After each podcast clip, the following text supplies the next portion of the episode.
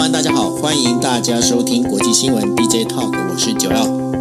Hello，大家晚安，我是 Dennis。是，现在时间是二零二二年的五月十七号，台北时间现在是二十三点四十八分。那今天为大家带来五则新闻。第一则新闻呢是呃今天晚上最新的状况啊，就是呃日美的这个首脑会谈的那个宣言草案呢、啊，大概已经出炉了。那当中有一段非常重要，它是明白的讲的，就是要抑制中国破坏区域安全稳定的这个事情呢，那个日美要来共同抑制啊。那另外的一个一则新闻就在谈的就是北韩呢，它现在整个疫情变得更加的严峻，然后呃，南韩呢告诉北韩说，没关系，我可以提供给你医药，但是呢，北韩不要，他直接派飞机飞到中国去，去拿了这个等于说去搬了这个医药呃医疗物品物资回来哦。但是呢，这一次的疫情哦，不管是呃北韩也好，或中国也好，中国这边的话，呃，感觉上共青团呢、本来那个由李克强所主导的共青团，感觉上是没落了。但是呢，因为这整个经济，呃，整个中国的经济呢，开就是在呃这一次的这整个我们在讲的，就是不管是上海或北京的这个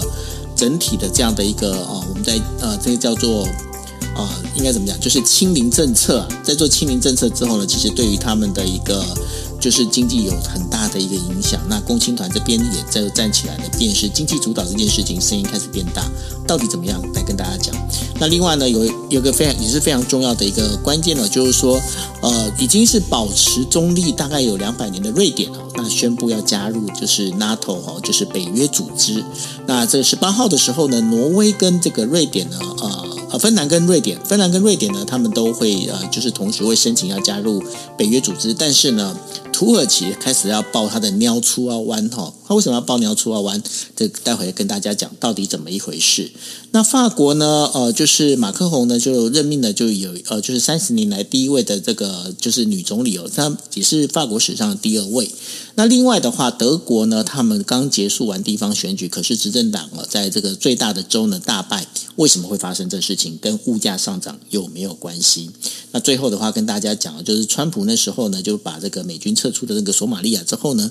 现在美美军呢又重新的又回到索马利亚，为什么？？OK，好，那我们先跟大家讲今呃今天晚上最新的一个讯息，就是美日两国政府呢已经开始协调一项，就是呃因为二十三号呢就是呃美国的拜登总统跟日本的岸田文雄首相呢他们将要见面，那二十三号的一个首脑会谈上会有一个发表一个共同声明哦，那在这共同声明里面大概有几个重要的重点，第一个重点就在讲说中要跟要共同抑制哦中国它在区域的破坏区域稳定这件事情，那第二个的话就是呢要对于这个就是。俄罗斯呢，用核威胁这件事情呢，要开，他们展开了一个比较大的一个谴责哦。那另外的话，当然就是对于这个整个要抑制这个扩大核的这件事情呢，那会把日本纳入在呃，就是美国的核保护伞之下。那当然，对于这个日美的安保战略这件事情啊，会联动性的向上。当然呢，还有这继承的，就是来自于呃前首相菅义伟当时跟拜登所签所谈的这个共同声明里头。台湾海峡的和平跟稳定的重要性哦，那另外一个就是印太的新经济组织的这个架构哦，那我们以前一直在跟大家谈的话，就是日美要开始要共同架构这个印太印太的这个新经济组织架构哦。那另外的话，跟半导体的这个供应链的强化，还有经济版的二加二的这个会谈呢，要开始要整要把它整个加深哦。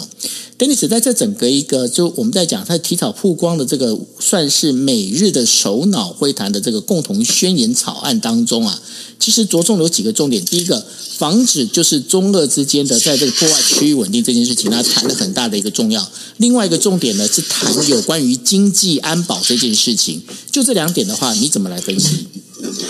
是我们首先说这美日之间的这个关系哦，我们其实，在第一周一直都在讲说美日之间的关系非常的紧密。之前九，你一开始，我记得我们在节目去年在谈的时候，你就说这个想要做美国美国在亚洲的支店长哦。其实美日之间的关系，我们应该是说长期以来都是非常稳固的。只不过这几年呢，因为美中的竞争变得更加紧张，对于日本来说，能够跟美国站在一起。等于是他们的国家安全也会受到保障。这一次呢，进一步的去签这个要谈所谓的共同宣言，宣言里面的内容特别讲掉了，讲到了刚刚九欧所说的，从国家安全跟经济，如果我们只看这两个面向的话，国家安全的部分，日本因为我们知道日本宪法基本上是所叫做一个和平宪法哦，他自己的军队，他的自卫队是没有太大的这个攻击力的，至少在过去宪法上面是这么说。那既然是没有这么大的攻击力，一般人他就会认为说，诶，那到底如果遇到了战争的时候怎么办呢？是不是需是不是美国可以给给更多的安全承诺？虽然美日有安保协呃安保条约，可是在这次的乌俄战争当中，在日本或在全世界都开始在担心的就是所谓的核子武器的威胁。核子武器威胁跟传统武器的威胁最大的差距在于，我们知道死伤就是伤亡会很惨重哦。可是过去的所有的安保条条约，虽然讲到了共同的防御，可是对于核核威胁这个部分呢，没有特特别的去说到底要怎么样才算是互相的帮助，或者是怎么样才是呃协防哦。那这一次的安全宣言看起来呢，日本有特别跟美国进行一些沟通，在核子武器有威胁的情况之下，美国如何把日本包在它的所谓的核保护伞之下？我们英文叫做 nuclear umbrella。这个 nuclear umbrella 基本上就是核子拥有核子武器的国家用一个正式的承诺的方式。承诺他的盟友没有核没有核子武器的盟友，如果他们遭受到了核子威胁，美方或者是拥有核子武器的国家呢，会直接的就表达要用核子武器反攻，就是帮助盟友来反攻，也就是作为协防了。所以日本在这次的宣言当中，看起来针对。乌俄冲突引发的对于未来核子武器可能产生威胁的部分呢，要求美国给了更大的承诺，而美国也看起来是愿意给这样的承诺，所以在军事安全上面毫无疑问的，日美日美之间的关系会更紧密。不过在军事安全上，我们要特别强调的是，美国还是会持续的强化日本跟韩国之间的这个交流跟合作，这个部分恐怕就是接下来在东北亚地区，美国会会努力推动的。我们也一直在说，日韩之间。现在有了一个契机，这个契机是客观的条件是目前的韩国新总统是愿意跟日本谈的，只不过这个新总韩国的新总统尹锡悦能不能够抵挡住国日本国韩国国内可能对日本过去历史长期以来的这种恩怨情仇，这个就是在东北亚，尤其是在日韩之间的安全。呃，合作上面可以观察的部分哦，可是毫无疑问的，日本的紧那个军事上面合作会更紧密。那在经济上面呢，其实最主要大家就看就是 IPEF 了。讲了这么多呢，IPEF 终终于终于看起来要在日本。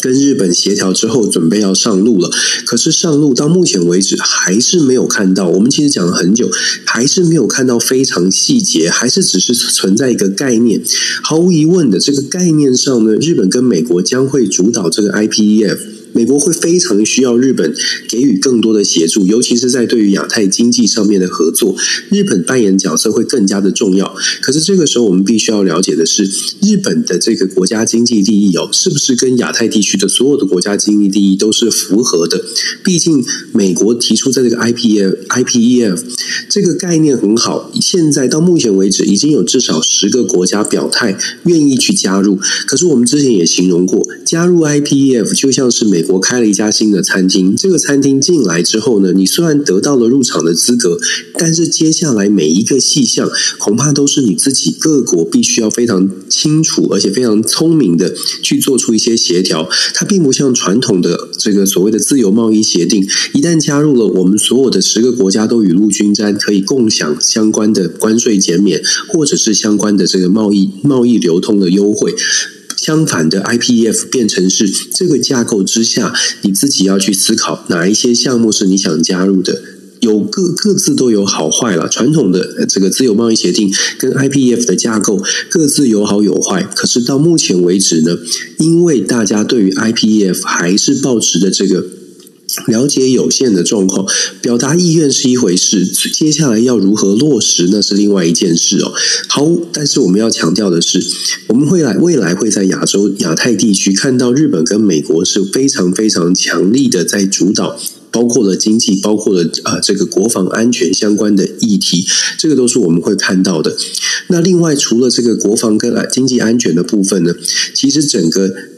呃，拜登访问亚洲，尤其是在日本的这个日韩的部分，你会我们会看到未来更加的强化所谓的威吓中国的部分。中国的崛起当然是一个很大的威胁，所以这一次的宣宣言当中呢，会加入根据目前的报告，会加入 d deter 就是威威吓，以及 respond 就是如果遇到了这个中国崛起，或者是中国真正造成亚太地区的安全威胁的时候呢，美日会联手来 respond 这些字。眼哦，事实上都是比较强力的字眼。所谓的强力，是指说过去都没有这么的、这么的这个这样的文字写得很清楚，说诶，双方在这个战略上面要比较围堵中国，也没有特别强调说双方要采取行动。我们在外交的这个辞令上，尤其是这种共同宣言，有一些小细节，有一些文字文句哦，特别的值得关注，因为它可能引申的是这个未来的外交政策一个方向的稍稍的改变，或者至少。现在的认知是改变的，所以我们在这个宣言当中看到了 deter，看到 response，其实代表的就是日本日美会更加的强化。目前看起来，美方呢大概采取的对中的策略是认为说，至至少在外交上面要展要展现很强硬的态度，用强硬的态度做出一个威吓，让中国知道现在的美国在亚洲的这个民主盟友都愿意合作的状况之下，你不要轻举妄动，你轻举妄动的话，你的成本会很高哦。这个策略，这个威吓的策略，并不是史上第一次使用，只不过这个威吓的策略现在。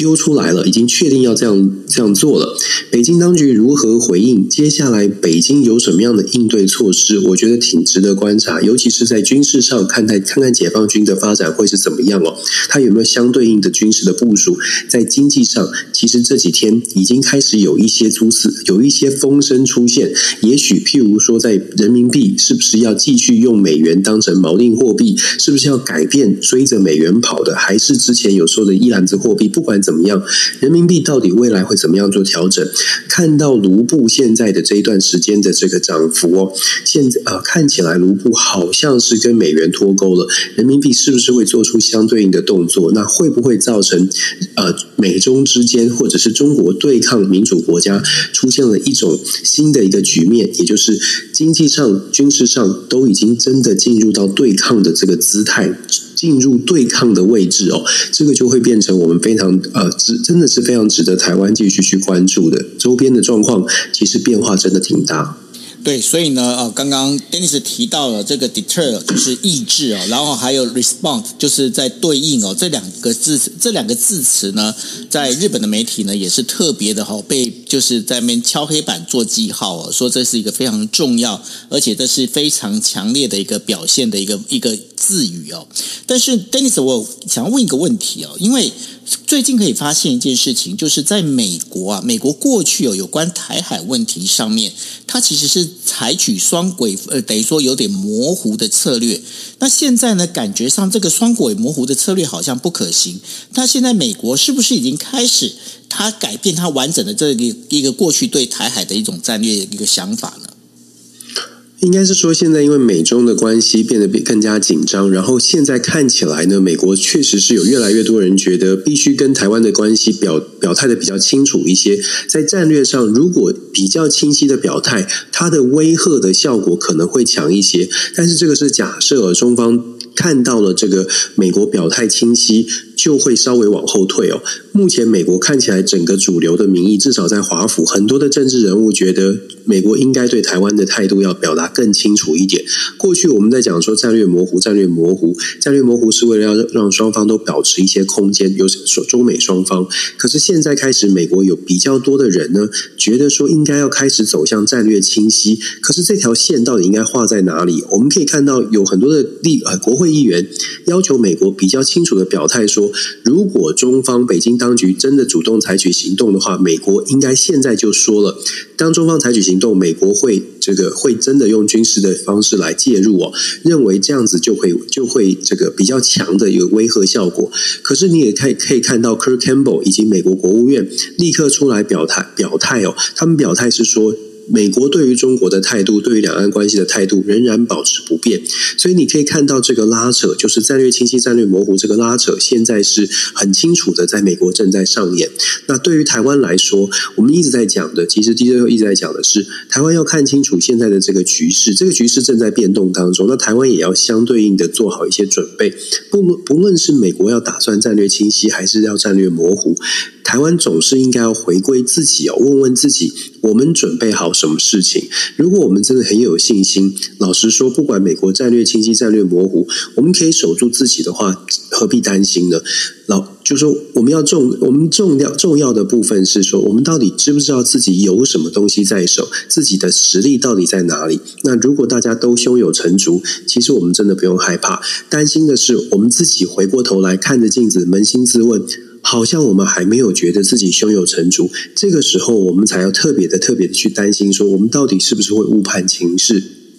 整体来说，我觉得台湾目前还是需要更加的团结，更加的去看清楚现在的状况。美国要怎么变化，这不是我们可以控制的，我们能控制的是台湾自己。的确哦，所以说啊，这部分的话，从呃我们在讲说，从国防军事一直到经济安全保障，这所有的东西里头啊。它都是相互有所牵连的哦，所以说，呃，大家对这个部分的这个问题呢，其实也可以再多一点这个观察跟思考。那我们要把话题就要谈到了有关北韩哦。那北韩的话呢，他们现在等于说有呃，因为有韩国政府官员他就表示了，他说北韩呢，他派出了这个北韩的国营高丽航空的飞机啊，在十九呃十六号的时候，他飞往的就是中国东北辽宁省的沈阳机场去载运一些药品了。为什么呢？因为现在目前呢、整个北韩的这个呃，我们在讲 COVID-19 的这个状况啊，蔓延状况非常的严重哦，因为呃到了。就是十六号下午的六点六点左右呢，大概。二十四小时里面大概有二十六万九千五百一十例哦，然后等于说有感染的这样的一个状况，然后当中已经有六人死亡，那累积出来的这个等于说整个有感染的人呢，就超过了一百四十八万人左右哦，那死亡的话已经有五十六五十六人，那正在接受治疗的是有六十六万人哦，这光是在北韩哦，那大家知道北韩它本身其实在整个医疗的状况啊，整个一个呃设备绝对是没有像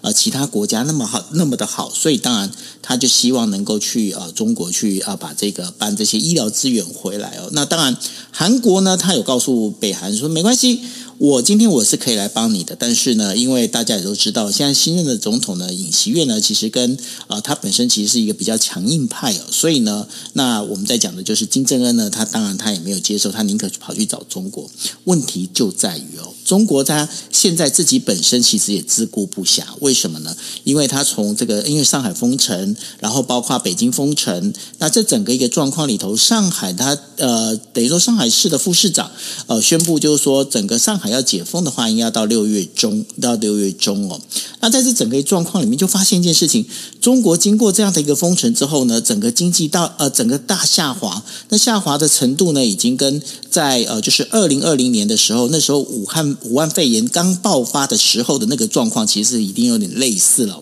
那这也造成怎么样？造成原本呢，原本应该是呃已经要准备等于说退隐山林的这个李克强共青团的李克强啊，重新又回来了，就说一定要抓好经济，甚至呢副呃等于说副总理呢刘鹤他也在在强调，就是说我们应该让这个民营企业呢，应该还是能够到海外去上上市上柜啊。在这整个状况里面，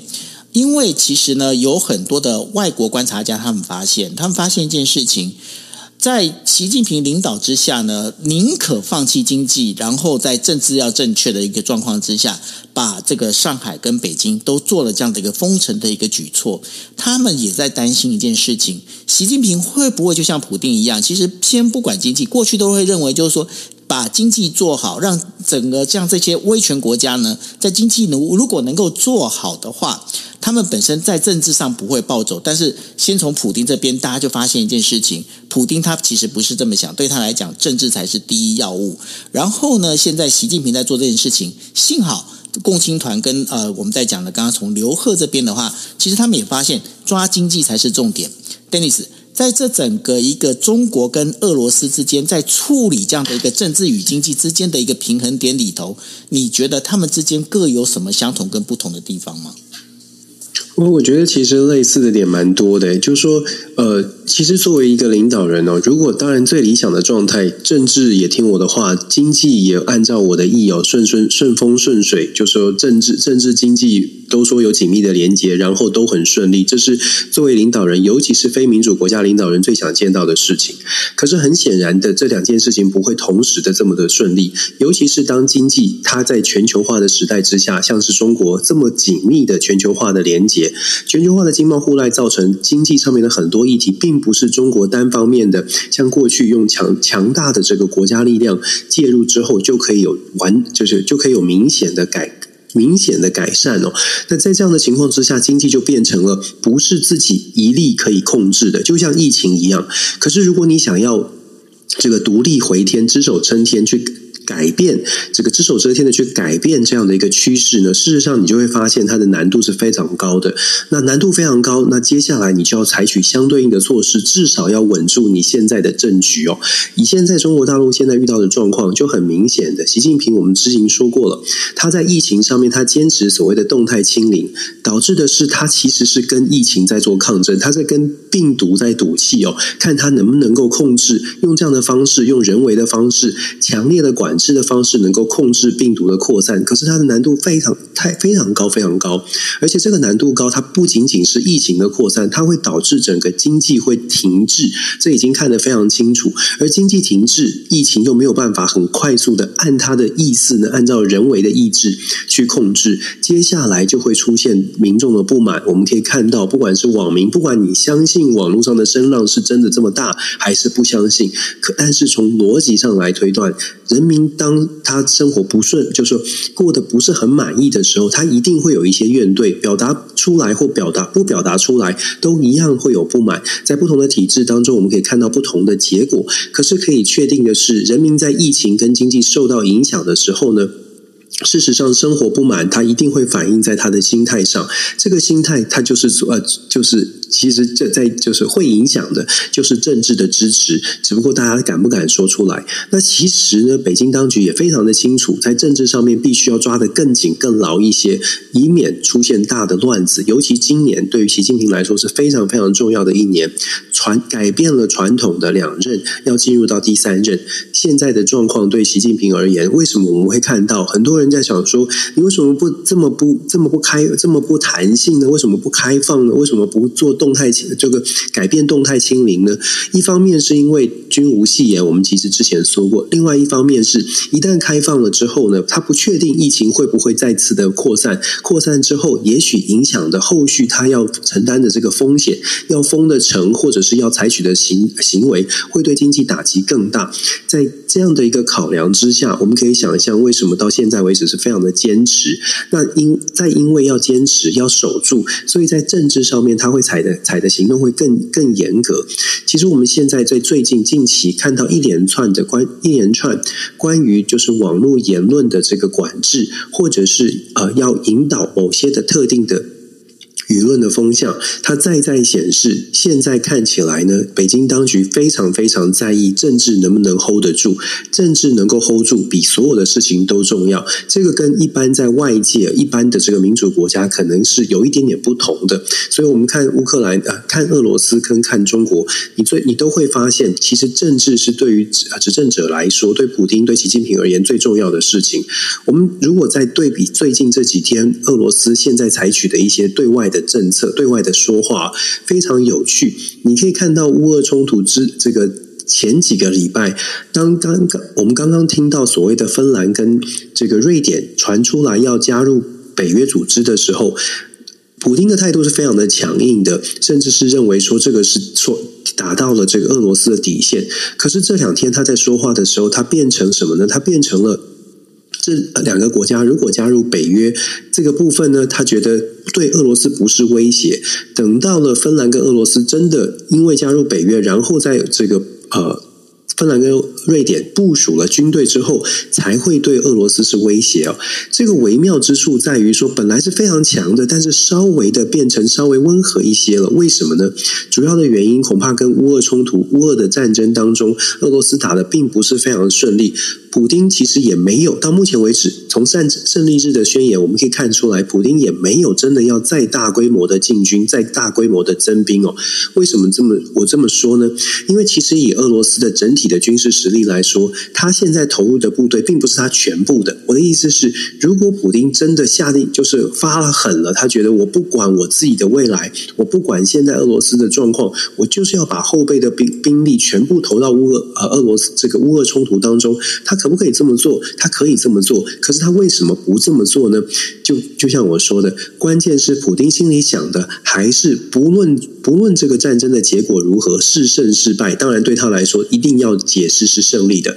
不论结果如何，他必须要稳住他的政权。就像我刚刚讲的，现在的中国跟中国大陆，或者是这个北京当局，或者是俄罗斯，其实思考的方式都是在政治上面怎么样能够继续继续拥有政权。至于经济，至于疫情，至于其他的这些管理的部分，其实都都是在稳住政权之后，可以再慢慢处理的。这也是为什么不论如何有民怨民怨的发生。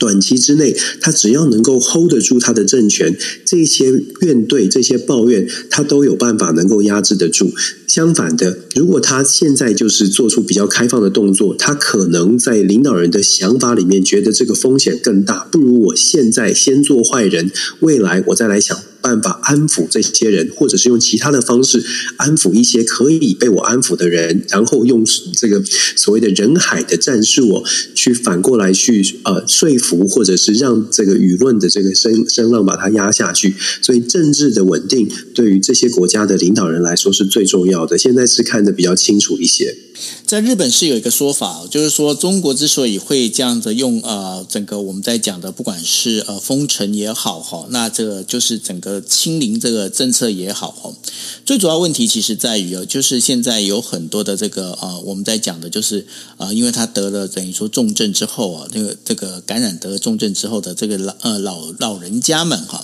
他们呢，其实是应该这个病呃，应该是这么讲，疫苗本身呢，并没有办法发挥太大的功用哦。那当然，这也是当中是很害怕会造成所谓的这个医疗崩坏。就像 Dennis 所说的，如果万一造成了很大规模的医疗崩坏的话，对于习近平政权来讲的话，就不会是一件好事。那当然呢，这也最主要的也要面对的就是在呃今年秋天呢，秋天的那个共产党大会里头啊，那习近平他能不能顺利的往后延续他的一个。任期哦，这也是一个非常重要的关键。只是呢，就刚刚也有提到了。刚刚就不管是李克强也好，这一些共青团呢，他们似乎也要开始啊，找到机会呢，必须想要能够抬头。那这后面到底整个中国共产党内部的话，会不会有茶壶里面的风暴哦？但我们会持续帮大家啊继续观察。那刚刚呢，Dennis 也有提到了，就是有关于瑞典跟呃芬兰呢，他就申请要加入，在十八号的时候确定要提出申请要加入这个北约这件事情哦。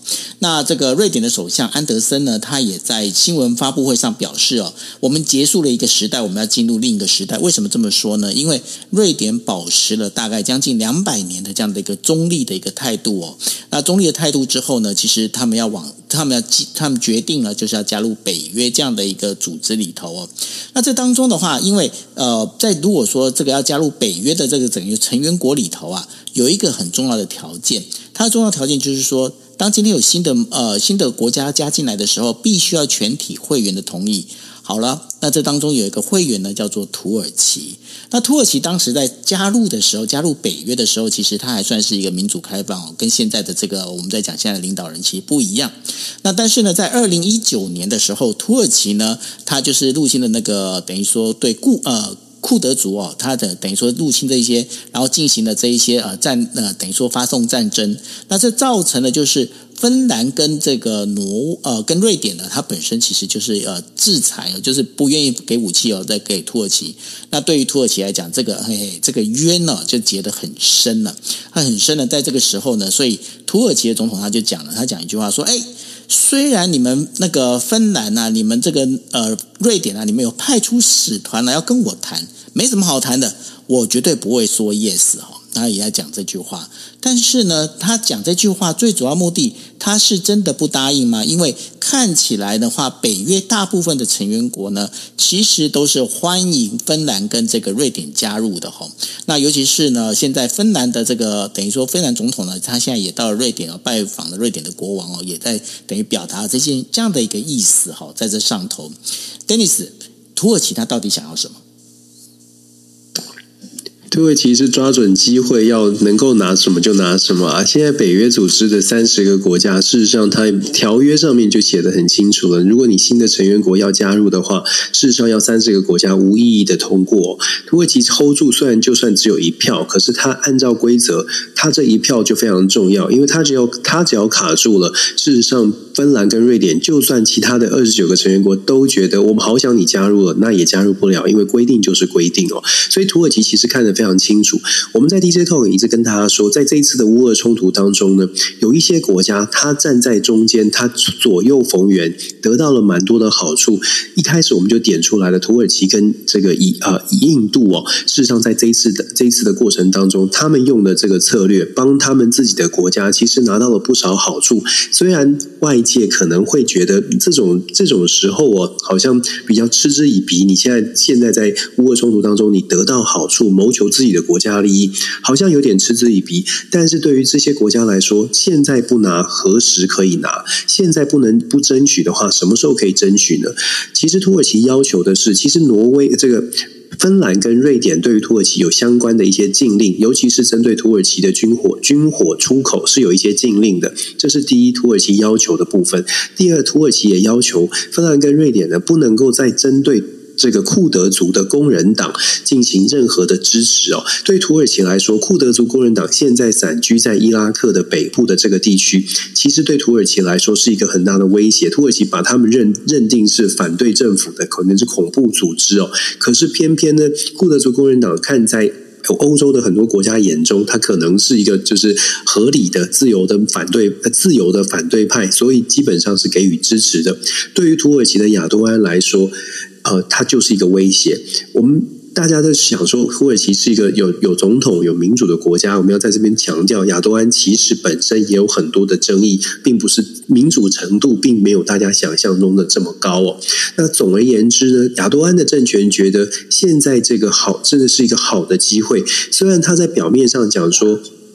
透过这种呃，这个加入北约的方式哦，是这个透过芬兰跟瑞典加入北约呢，可能会造成整个北约组织更大的这个安全的威胁。可是它实际上就像我们说的，实际上真的土耳其要的恐怕不是考虑到北约的安全威胁，而是考虑到土耳其从中可以因为这个制度的设计自己得到什么。刚刚说的军火的外出外售，还有这个对于库德族工人党。让这个呃，芬兰跟瑞典还有其他欧洲国家不能够再给予支持，让他们可以在打击工人党的时候有更更有效率的打击哦，这是亚多安的期待。那。我自己会觉得，以现在整个北约非常希望、非常支持这个土耳其，呃，非常支持芬兰跟瑞典加入的状态，土耳其有可能在接下来的这几个月的谈判当中，真的满足了他们的需求。这个就是我刚刚讲的乌俄冲突哦。其实，呃，这场冲突答出了很多问题，可是也让很多国家觉得机会来了，必须要好好把握。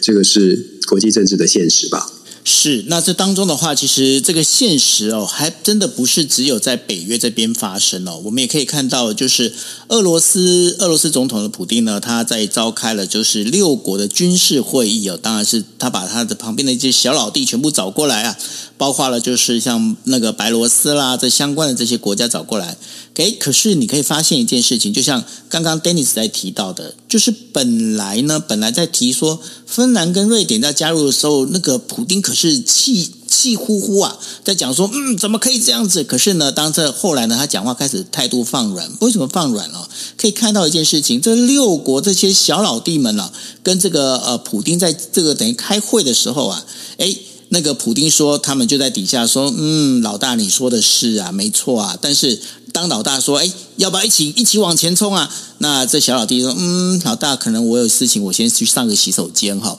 大概有这样的一个一个样子出现。Dennis，这个好像感觉上，普丁他现在他即便是自己旁边的这些小老弟们，他好像也都不太能够 hold 得住啊。我觉得大家现在在观望吧，因为现在的乌俄冲突。至少啊，不管你站在哪一边来看哦，你要讲说谁得到了胜利，或者是谁真的完全占了上风，大概都是比较乐观的说法。也就是说，俄罗斯身边的你刚刚讲的这六国的会谈的中亚的这些国家，亚尔呃亚美尼亚啦，这个塔吉克斯坦、吉尔吉斯这些国家，过去当然是跟俄罗斯站得很近，白俄罗斯不断的大声的呼吁，卢卡申科、哈扎克都在讲说，我们应该要。这个反对西方力量，我们应该要更加的团结起来。可是对于小国而言，重要的这些小国而言，他当然跟俄罗斯还是关系好的，但是你要他投入更多的资源去赌一场，现在还看不出来谁会赢的。如果这场战争不确定谁会赢，对于这些小国本身资源就有限的这些国家，他当然要非常谨慎的来决定到底下一步应该怎么做。所以当白俄罗斯呢，就是呃卢卡申科在好高声的呼吁说，我们应该要帮住。俄罗斯，因为我们如果不团结起来，就像唇亡齿齿寒的故事一样，如果我们不团结起来，可能西方阵营就会把我们压制住哦。可是问题是，呃，国际政治的现实就在如此。中亚国家跟俄罗斯确实是把俄罗斯当老大哥，就像九欧刚刚形容的，现在这些中亚国家呢，他比较希望的是慢慢的观察接下来这几个月的发展，再来决定说到底应该跟俄罗斯保持什么样的关系。表面上还是会非常的跟俄罗斯非常的接近，但实际上呢，大概短期之内恐怕是虚应故事，看风向再来决定。如果俄罗斯真的有办法可以有明显的胜利，或许这些国家会开始在做比较大的一个亲近的动作。可是如果确定这场战争俄罗斯大概没有办法啊、没有办法获得比较明显的胜利，甚至要积极的想要找台阶下的时候，这些国家呢也会必须也会赶快的做出一些表态哦。我们还是要说，其实这场战争打出来的很多的问题，都在在的告诉我们国际现实。我们也一直在说，一个这个冷战时期之后的一超多强的体系，走进了多极体系之后，就会变成各国自己就是呃丛林法则吧，各自要找自己的最佳的利益。这个时候，想要去靠任何一个大国，如果中亚国家对俄罗斯的态度也开始出现转变，它其实告诉我们的是，任何的小国想要再靠依依附大国，OK，但是除了依附大国之外，恐怕你也得自己深层的思考，这个大国到底接下来会是什么样的发展？这个大国它的影响力、它的保护力会到什么样的程度？哦，不管多乐观，都应该做好这个相对应的 B 计划。我觉得这个是啊，我们可以从中得到的一些呃课题吧。是啊，那战争打了这个两个多月打下来哦，那过去刚开始打仗的时候，法国的这一个呃车厂啊，雷诺车厂呢，原本呢在就是在俄罗斯这边哦，它的一个车厂，它还暂时不想撤退哈，那现在呢也宣布撤退。那另外一个呢就是麦当劳哦，那麦当劳的话，它也是宣布要撤出的这个，确定要全部撤出俄罗斯哦。Dennis 在这个部分里头啊，因为我们在知道说麦当劳进到俄罗斯呢，其实在当时被称为就是这个是结束冷战的一个标志哦。这个在俄罗斯里头啊，可以吃到麦当劳，可以喝到可口可乐啊。那现在的话，可口可乐俄罗呃跟那个麦当劳又撤出了俄罗斯，那会不会是代表一个新冷战的开始呢？我觉得新冷战可能可能还要再观察一下，但是现在对于俄罗斯有超过九百家的国际企业、跨国企业，确实是暂停或者是要决定长期终止这个在俄罗斯的业务。你刚刚讲到麦当劳，它确实是一个非常重要的指标哦。这个黄金拱门其实代表的就是欢乐嘛，I'm loving it。大家如果记得那个广告，我自己就曾经号称自己是麦当劳的股东哦，因为每天都要吃麦当劳，太喜欢了。然后小孩也是。那麦当劳其实呢，在一九九零年，在麦当劳门口的那个麦当劳叔叔吗？我我我老实说，我还蛮喜欢，我真的是很喜欢麦当劳了。不管怎么样，这个麦当劳在这个在他的这个国际的商标的形象，其实也是他们包括他们自己出来声明，也是这样讲哦，就是说继续在俄罗斯投资呢。做生意。事实上，对于爱麦当劳来说，第一不会赚钱，第二是商誉会受损，所以麦当劳要撤出俄罗斯。我刚刚说了，有超过九百家的大型的企业都在考虑要终止，或者是要长完全全面的撤出。麦当劳是开了一个比较大的第一枪哦，它其实反映出来的就是整个全全球目前企业对于继续要在俄罗斯做生意，已经出现了一个明显的一个呃担心，甚至是觉得就算在俄罗斯未来可以再继续做生意，对企业本身也不是好事。我们刚刚说麦当劳在这个柏林围墙，这个在这个这个这个呃。苏联瓦解之后哦，它是第一家，就是最早进入呃俄罗斯的一批，最进进入这个瓦解后的俄罗斯的第一批外外国企业。当时呢，其实媒体都有报道，当时这个蜂拥想要进入麦当劳买买食物的这个画面哦。三十二年来，一九九零年代进去，三十二年来，麦当劳这个在俄罗斯有超过八百多个八百多个分支的分分支的据点。麦当劳在俄罗斯的这个营运方式也跟其他的速食业或者其他的这个连锁店不太一样。麦当劳在俄罗斯的营运百分之八十四是有是直直营店的，只有百分之十六。就是交由交由地方，就是经销商。那直营店的意思是什么呢？直营店的意思是说，其实俄罗呃麦当劳对于俄罗斯的市场来说是很有信心，而且本来是要长期介入。可是麦当劳对于俄罗斯的这个派策略完全转变，你可以看得出来，是说整个对俄罗斯的未来。就算要重建，就算是在战后要慢慢的走出这个战争的阴霾，走出战面战争的负面印象，恐怕从麦当劳的判断当中，恐怕也是五年、十年甚至更长哦。而且，其实大家去仔细思考麦当劳营运模式，麦当劳营运模式恐怕不是只是卖食物这件事情，其实麦当劳卖的，它我们说它卖的其实还有各地的房地产哦。如果仔细去探讨这个麦当劳的经营模式，你会发现它。真的，食物只是它少部分的收入，很大的收入是跟当地的整个的城市的开发、整个商圈的开发是麦当劳真正赚钱的部分。所以我们会说，如果你去了解麦当劳经营模式，你去思考麦当劳要退出俄罗斯，代表他认为俄罗斯的市场大概短期之内没有利，真的是无利可图哦。所以这只是真的只是第一枪，俄罗斯会接下来会遇到的挑战是非常多的。但是还是要强调，这不代表在乌俄战争当中，俄罗斯即将要全面全面的溃败。我自己会觉得说，整个乌俄战场上面，恐怕这场战争呢会是一个僵局。这个僵局就双方要找到台阶下，什么时候要找台阶下？现在还不是时间，要找台阶下是等到乌俄的双方背后。背后的力量都觉得累了，都觉得好了，可以了。经济上面各自也都有有都找到了自己自己想要的或自己不想失去的。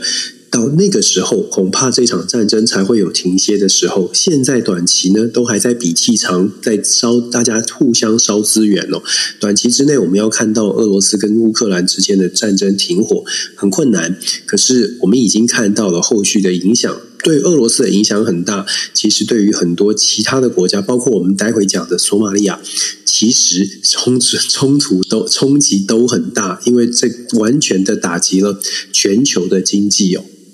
是，那这当中的话，当然我们还没谈索马利亚之前呢，我们就可以谈到有两个国家哦，这也是非常重要的两个国家在欧洲啊，这两个国家分别是法国跟啊德国。我们现在谈法国，那法国总统马克宏呢，他在十六号的时候任命了原本的这个环境部长哦，叫做伊丽莎白伯恩，然后当成就是呃算是新的这个呃女呃新新总理，那。伯恩呢，他本身呢，其实是在呃密特朗政府之后，因为密特朗那时候呢，任命了第一位的女总理哦，呃，他叫做克雷松。那然后呢，伯恩他是第二第二任，也就是说，在三十年后呢，第二任的一个女性的一个总理哦。那这对于法国来讲是一个非常重要的一个方向。那为什么呢？因为伯恩他本身他是一个非常重视环境呢，而且他是属于左翼的一个支持者。对他来讲，对于马克宏来讲，他必须要有这样的一个支持者来等于说支撑着他。哦来做这样的一个事情，那为什么呢？因为这当中还包括了，就是说马克宏的养老养养老金政策啦等等相关的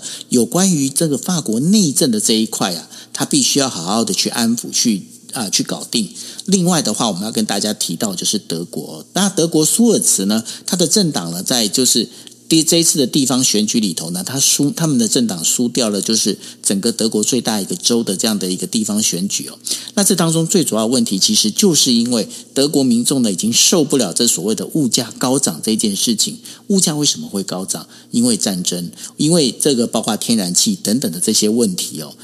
那这个当中里面，其实就刚刚 Dennis 也一直跟大家提到的一个非常重要的一个关键，就是说战争它本身其实没有任何的一个赢家，因为一战争发生之后，物价上涨，包括了你不管从能源也好，从粮食也好，有很多的事情，你就必须要多花一些，多花更多的费用，但是呢，你的薪资没有涨，那这对于民众来讲，就会马上去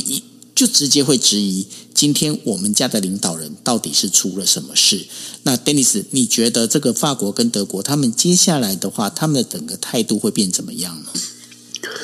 法国跟德国确实是很重要，因为在欧洲国家来说，法国跟德国就是最大的两个最重要的两个国家。我们先说法国好了。其实法国啊，遇到了一个什么状况呢？法国遇到的状况是选举又要到了。如果大家记得的话，才刚刚选完总统哦。事实上，法国的国会选举六月十二号就要登场。那如果大家也记得，我们在之前跟大家分析的时候，就讲到了法国的马克宏，事实上在选举当中失去最多的部分就是左派的力量，左派的政党的领袖梅兰雄。如果大家记得，我们 DJ 也说过，梅兰雄当时呢，在第一轮总统选举第一轮输掉的时候，他拿了百分之二十二的选票。他当时就说，打算要把总统选举呢拉到第二，就是第三轮的总统选举哦。我们知道法国有两轮总统选举，他说第三轮的总统选举呢，请在六月份国会选举的时候投给我，让我成为法国的总理哦。我们刚才在说，大家会觉得很奇怪哦。刚刚我们才讲讲说，马克宏任命了女性的伯恩作为啊这个法国的总理。法国是双首长制，伯恩是。事实上是可以当总理，是因为前任总理辞职下台，他现在担任总理。可是问题是，国会选举之后，最大的国会的最大党，他是有实力跟有权力去要求法国总理马总统马克宏去做重新的任命。也就是说，伯恩的任命呢，牵扯了很多的部分。他的任命是不是能够让这个这次的选举，六月十二号的选举，让左派更多的去愿意，至至少不要这么这么的把这次的总这个国会选举当成第三轮的总统这个总统选举的投票，然后去支持梅兰雄成为下一任的总理。做法呢，当然马克宏就会采取的做法是希望选。派一个总理，任命一个总理，比较能够被左派认同。这就是为什么我们会看到三十年来又再一次出现女性的总理。再来，这个总理伯恩他自己的立场是非常的左派，在环保的议题上面，其实还有劳工权利，还有当然是平权的部分，他都非常非常的受到喜爱哦。也就是说，马克宏这个政这个政治任命，他有他的选举考量，希望可以透过这样的这样的任命，在六月十二号的选举当中，可以少输一点。只要少输，只要左派没有办法成为绝大绝大的这个极大权力的主要政党，那么。伯恩的位置可以保住，马克宏也可以比较确定是他的这个总统跟总理呢，都是都是属于自己的阵营哦。对于法国的未来，马克宏可以主导的权力就会多一些。当然，如果相反的这一招没有生效的话呢，六月十二号的选举让梅兰雄所代表的左派真的当选了最大党，恐怕。真的就会遇到了马克宏跟梅兰雄哦，双双强在这个总统跟总理的位置上各占战场，各自有各自的立场哦。那接下来我们就会看到左派的这个梅兰雄，假设上上台变成总理之后，他在内政上面的很多议题，恐怕就会跟马克宏的做法有一点不一样哦。当然，他会比较更偏更偏向左派，更偏向这个是呃这个社会。这个社会福利相关的政策，马克宏刚刚九二年讲到说，马克宏遇到的是他想要提的是法国的退休年年这个年龄呢是提高到六十五岁，来因应法国的这个劳工不足啦，来因应其他的这个，譬如说退休年金可能出现短缺的状况，把提把年龄提高到六十五岁是马克宏的主张，这个很困难。那因为左派一直在强调说，就是要把它降到六十岁哦，把现有的六十二降到六十，可是马克宏是希望拉到六十五，光是这个议题，其实，在法国就已经有很多的争议，那更不用说我们之前就提过了法国的环环保的问题，核能到底是不是应该要继续来使用哦？这些问题都很严重。那再来还有。大法国到底是不是应该扮演欧盟当中更重要的角色？到底是不是应该要变成法国的法国，还是变成欧盟的法国？如果是代表欧盟的法国，代表的是马克宏代表的法国，必须要拿出更多的资源来在欧盟当中发声，甚至是针对乌俄的冲突，法国应该扮演更积极介入调停的角色。那这个也是法国人民会去特别关注的，尤其是现在法国面临到的高物价跟这个高通膨，事实上对于法国来说。不是简单的事情，马克宏也很难过，也很难，也很难说这个完全风平浪静的。至少他现在这个任命，很显然的展现他未来的议题设定的方向，以及他希望可以争取他在这个六月十二号这个国会选举当中，自己的阵营可以确保获胜。法国的问题很多，德国的问题其实更更麻烦，因为舒兹才上上任不到一年，可是他的这个民调呢就已经完全的直直落了。事实上，社会民主党。在这一次我们今天分享的这个新闻，五月十五号刚刚结束的这个选举哦，北莱茵跟威斯特法伦州的这个州议会选举，它虽然只是一个地方选举，可是各位要知道说，这个州呢是法国最啊是德国最重要的一个州，因为它的人口数有达到一千八百万。这个州一般来说都都是被认为是一个小型的联邦选举，或者我们用台湾的这个选举来术语来说，就是一个选举的选战的章鱼哥，它完全。过去的经验是，它完全符，完全反映出现在德国整体的民意到底来，到底是怎么来看待各个政党的表现。那舒兹所代表的社会民主党呢，在这一次的这个州州议会的选举当中，得到的票数是三十年来哦，哦，不是三十年是。六七八十，一九四七年以来最惨的一次，首次社会民主党在这个地方得票跌到三十趴以下，这是最惨的一次。它代表什么？它代表说这个地方呢，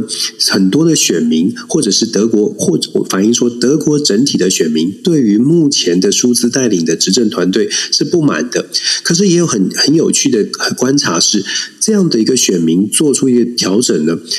虽然赢呃这个领先的胜胜出的是基民盟，也就是之前梅克尔的政党。虽然胜出的是基民盟，可是大有斩获的是绿党。绿党现在跟社民党是共同组合联点组成的联合政党哦。那比较有趣的部分就在于说。带头的社会民主党的舒兹，舒兹代表社会民主党，他的这个支持度往下，可是内阁当中呢，绿党的声望却是不断的往上升。这个时候就会出现联合内阁当中的实力消长哦。大家可以想象，当绿党他觉得说他自己的民意可能会超过社会民主党的时候，在内阁当中。在内阁会议或者是内阁的表现上，这些内阁的成员，尤其是绿党的成员，可能更加的会认为说，现在必须要来这个在联合内阁里面扮演比较强势的这个主导的地位哦。舒兹的地位会不会因此而受到压缩？舒兹的这个权位会不会岌岌可危，变得比较不保哦？我觉得这一次的地方选举给一个给出一点点的征兆。那如果继续这样子发展下去，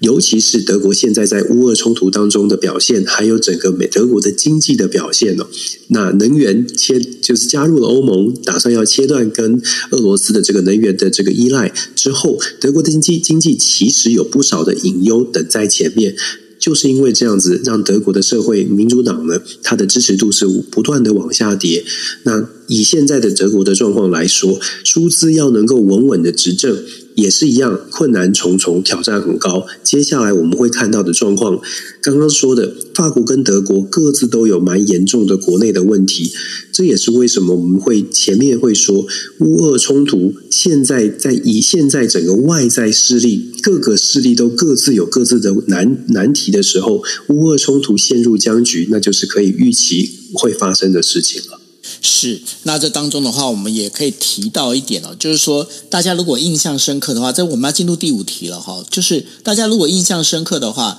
呃，在呃，就是美国前总统川普的时候啊，他在二零二零年的时候，十二月他宣布呃发布了一个命令啊，他发布要从索马利亚呢就撤出七百五十名的美军，而且。当时川普就讲了一句话哦，他说美国将要退出全球的反恐战争。那因为退出全球反恐战争，也就是造成了后来了，包括呃，就是拜登接任之后啊，这个阿富汗的撤军，当然就是荒腔走板，这整个还有包括伊拉克这个整个撤军哦，这样的整个一个做法呢。但是呢，现在反而发现一个新的一个状况是怎么样状况呢？美国国防部在十六号的时候宣布啊，他们美军要将再度的进驻所谓的东非的那个索马利亚哦。那为什么要进驻索马利亚？因为他们发现一件事情啊，今天美军撤了撤离之后啊，反而索马利亚里面的青年党的一个势力啊，不断的壮大。那为什么青年党它有多危险？因为呢，在在美国国防部里面，他们认为啊，这个青年党它本身呢是全球最大也是最有钱的基地组织啊，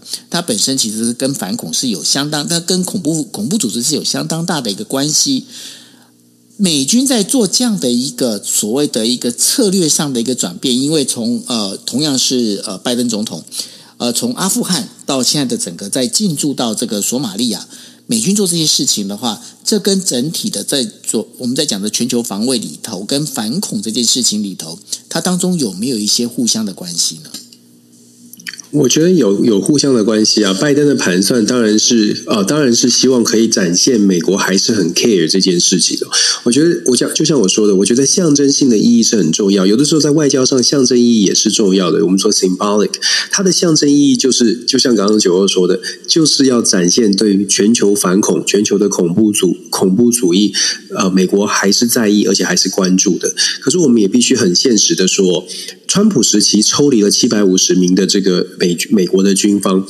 现，但是抽离七百五十名，从索马利亚抽离七百五十名，不代表美国在非洲没有任何的驻军哦。换句话说，如果我们仔细去看，说拜登总统说，我们再派五百名，他这次下下令是派五百名的这个官士兵进入到索马利亚来帮助索马利亚。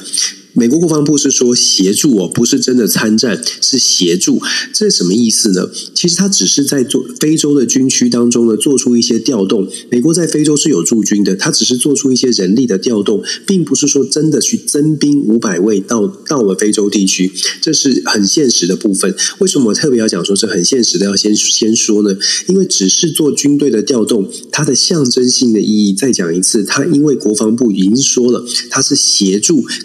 避免恐怖组织在索马利亚高涨起来哦，所以它是协助哦。我们要更深层层的要说的话，其实索马利亚现在遇到的状况，绝对不是透过军事的这个表态或者是军事的协协助可以去解决的。索马利亚的很大的难题在于，索马利亚有百分之九十的进口都跟乌俄两国有关。索马利亚，我们之前有说过，乌俄两国对于全球的粮食的供应扮演了很重要的角色。在西方民主国家或在台湾，可能我们的粮食跟乌俄是没有关系的。可是乌俄两国对粮食、肥料这些出口呢，事实上出口到非常多的非洲国家。索马利亚百分之九十是来自乌俄两国。现在索马利亚遇到的最大的难题是。已经在过去这个这段时间，大家没有关注。索马利亚其实经历了四十年来最大的最大的旱灾，这个旱灾导致索马利亚本身它的粮食就已经没有办法生产，再加上现在的乌俄冲突，让索马利亚连进口都没有办法进口，大家。光是想象经济上面物价高涨，都已经会造成民怨。想象一下是没有食物可以吃，真的是进入到饥荒的状态。他在当地的混乱的程度，就不难想象为什么现在青年党或者是反对的势力、恐怖组织有有机会去成长茁壮。肚子饿，你给他吃的；你肚子饿，你有你有恐怖加入恐怖组织有饭吃。光是用这种逻辑去思考，就可以理解为什么在索马利亚这样的地方，哎，怎么会有人这么多想这么多人去相信恐怖组织呢？其实，我我讲不好听，就是真的是有有有饭吃就有有有好，我不想讲，有有有饭吃就好了，就有饭吃就跟谁跑？你没有，我跟你讲，你要讲一句话叫做。穷山恶水必有刁民，所以呢，不要有穷山恶水，让大家丰衣足食呢，大家其实就能够过得相安无事。是，就是说，也其实，在很多世界上的很多角落，根本也没有没有办法做到丰衣足食，人民也没有期待说有多么的呃安居乐业，多么的丰衣足食。可是他们真的是过得太苦太穷了，所以导致很多的时候呢，像恐怖组织啦，或者是可能大家觉得怎么可能会去加入的这种极端的极端的分子、极端的团体，居然会出现。像索马利亚现在就是遇到这样的问题，所以拜登政府做出这样的一个政治上的宣告，派出派去派兵的这个宣告，一方面是要真的是帮助说，看看能不能够压制恐怖分子的这个成这个。茁壮哦，看看有没有这样的压制的力量，它是有的，象征意义是有的。再来呢，当然是也要表达。美国政府对于非洲国家不是不闻不问哦，其实最近这段时间，过去这几个月以来，非洲国家有多次的向美国、向西方西方国家表达表态，认为说非洲现在出现了这么多的状况，怎么西方国家都把资源投入到了乌俄冲突，没有人理他们。乌俄乌克兰需要多少钱就可以拿多少钱。可是非洲，不管是各国的政变也好，或者是饥荒也罢，伊索比亚、索马利亚、南苏丹，我们说了好多次的这些国家，其实都遇到了很大问题。可是没有人真的拿出，没有人真的伸出援手。对于非洲国家来说，也是很不平的。这个时候，美国如果再不采取一些至少象征性的行动，恐怕接下来要在非洲地区说服更多的非洲国家站在美国这边，它的难度就更高。还是要说，虽然这个象征意义呢，可能不是这么的这么的大，但是问题是有总比没有好。我觉得这个是拜登总统在做非洲的相关的外交政策的时候，可能他心里的一种考量吧。不过，拜登接下来呢，比较大的重点，应该这个星期最主要的重头戏，应该就在亚洲了哈。那我们明天是不是要开始来聊一下有关于澳洲选举的部分？看起来那个执政党真的是越来状况越糟哎，Dennis。状况是不好，就是它目前是落后的嘛。那其实全球，我们就说，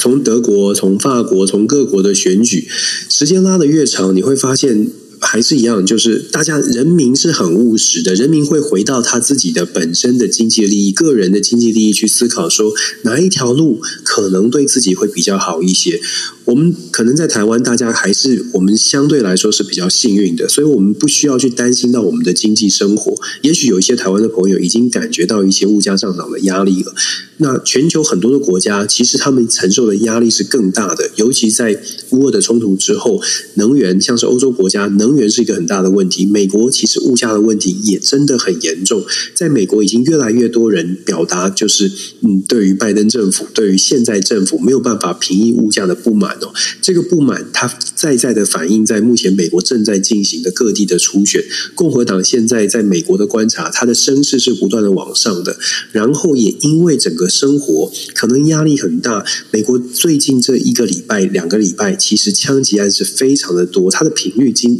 已经到达了这个惊人的状态。一个周末，上个周末，美国的枪击案造成四十四人死亡哦。这个比战争还要严，有很多的这个内战都没有办都没有这样的伤亡，你就可以发你就可以看得出来，其实美国内部问题其实挺多的。这个是不是呃，世界什么样子，什么时候可以稳定下来、和平下来？我们一起祈祷，也非常期待啊！大家可以一起来冷静理性的看待这一切。是，那所以呢，今天在呃节目的最后哦，我们也要为就是呃在就是呃美国这个长老教会里头啊，就是不幸罹难的这一些呃台湾同胞们呢，我们真的是为要为他们感呃就是祈祷，也为他们默哀哦。那在这里头的话，当然我跟 Dennis 我们在有讨论过很多，我们今天讨论了很多次之后呢，我们觉得就是说这件事情啊，其实我们希望的还是回到一个非常重要的一点，就是说台湾人台湾自己的。部分哦，台湾自己要好好的团结，那然后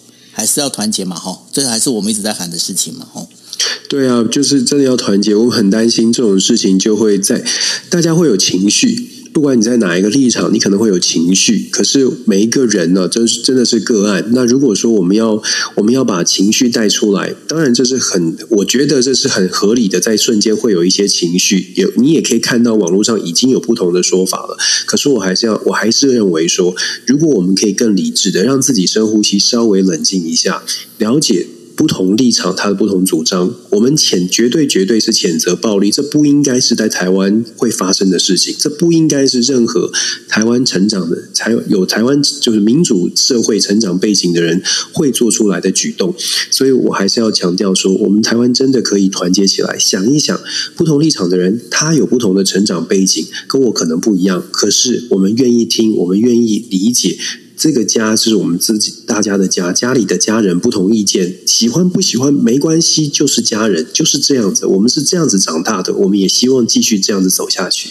是，那所以呢，呃，我们希望大家都一切都平平安安，然后真的团结很重要。呃，应该是这么讲哦，就是。你今天如果要防止中国这对台湾侵犯台湾的话，有一点很重要，大家一定要知道的，因为中国侵犯台湾，它绝对不是只有单纯使用武力哦，它有包括了就是认知作战，包括了就是来你这边呃互相捣乱你的这一个，包括在你的网络上呃制造仇恨、制造分离等等等等之类，他们有很多的一些做法，大家要把很多的讯息，然后睁开眼睛看。仔细的看，然后呢，多想想，非常重要，要多想想。OK，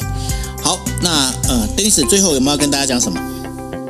没有，我对台湾有信心，我对台湾大家的理是理性是有信心的，一定会有稍微稍微比较激动的朋友。我们理性的朋友呢，我们做一点点，为为台湾多做一点点，多善播这些理性的想法跟善念。我觉得其实我们可以一起把我们的这个台湾弄呃做得更好。我还是很有信心的，虽然